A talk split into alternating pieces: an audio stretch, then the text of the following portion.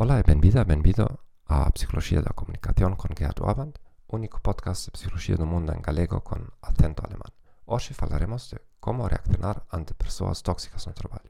Neste episodio quero comezar presentando importantes recursos para que podes atopar axuda inmediata se estás nunha situación difícil. Continuarei con información máis detallada só nos próximos episodios. O máis probable é que teñas persoas ao teu redor que te volvan tolo que sempre te atacam ou com as que te sintas incômodo.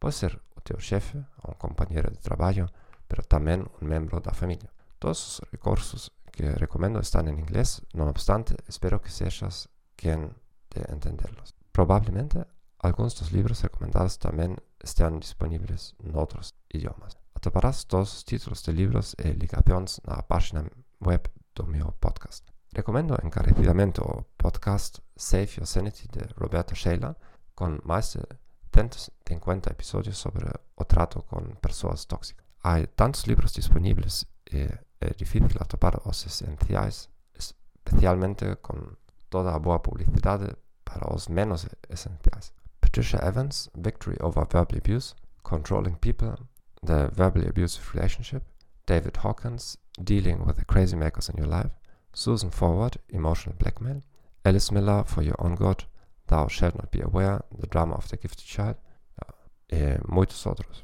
No seguinte episódio falaremos de estratégias concretas para pessoas tóxicas e maltrato verbal no trabalho. Só quero dar-te uma ideia que nunca antes pensara.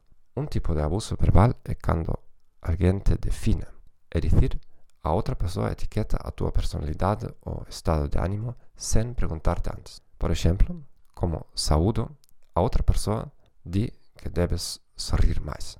Seja mais alegre. A outra pessoa finge conhecer-te melhor e saber melhor como deves comportar-te. Agradeço que escutes este podcast, desejo um bom dia e adeus.